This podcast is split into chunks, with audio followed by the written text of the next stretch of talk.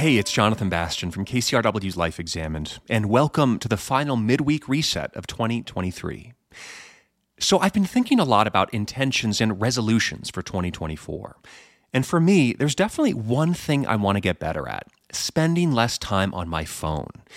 I find myself reaching for it almost subconsciously whenever there's a moment of silence or an awkward pause in the day. What troubles me most is how I'm reading fewer books every year. Don't get me wrong, I start them, but I can't seem to finish them. It's as if my phone is stealing my time, my attention, and things that I used to love doing.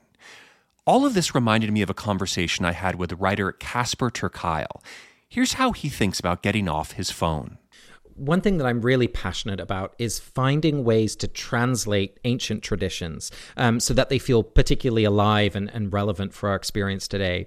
Um, so, one practice that's been really important to me is thinking about a, a, a, tech Sabbath. So, more and more people are conscious of the the challenging relationships that we have with our with our phones. Right, I think more and more of us are comfortable saying, "Yep, I'm addicted to this thing." You know, it's the first thing I wake up with. It's the last thing I say goodnight to, and uh, and I want that to change because I know it it, it makes me anxious or I know it shortens my uh, my attention span.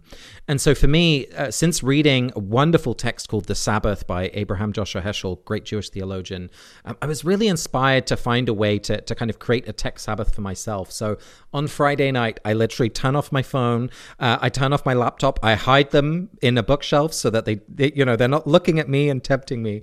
Um, and I light a little candle I stand in my living room, I sing a little song to myself, and it's like entering into a, a different reality. Um, Heschel described it as entering into a palace in time. Um, mm. So, having that rhythm of every Friday night to every Saturday night, turning off my phone, um, has been a real comfort. Uh, so, that, that's a ritual that's become very important to me. And I think, you know, you see more and more people trying to find a healthier relationship with technology.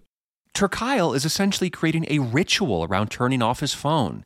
There's intention and purpose around the action. He's even leaning into the idea of a Sabbath, which is the idea that we all need a day of rest.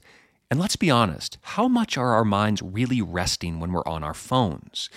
In other words, ter Kuile is making an interesting observation that our phones have so much power over us that we need to turn to something equally powerful to get us off them. So here's the question I pose to you and to me what would it actually take to turn off our phones? How much have we convinced ourselves that our lives wouldn't function if we stepped away from our devices for 12 or 24 hours? I know this is the question I'll be sitting with towards the end of the year, and I might just have to turn to a tech Sabbath to finally get the break that I and we all deserve. That's it for the midweek reset from Life Examined. I'm Jonathan Bastian. Take care.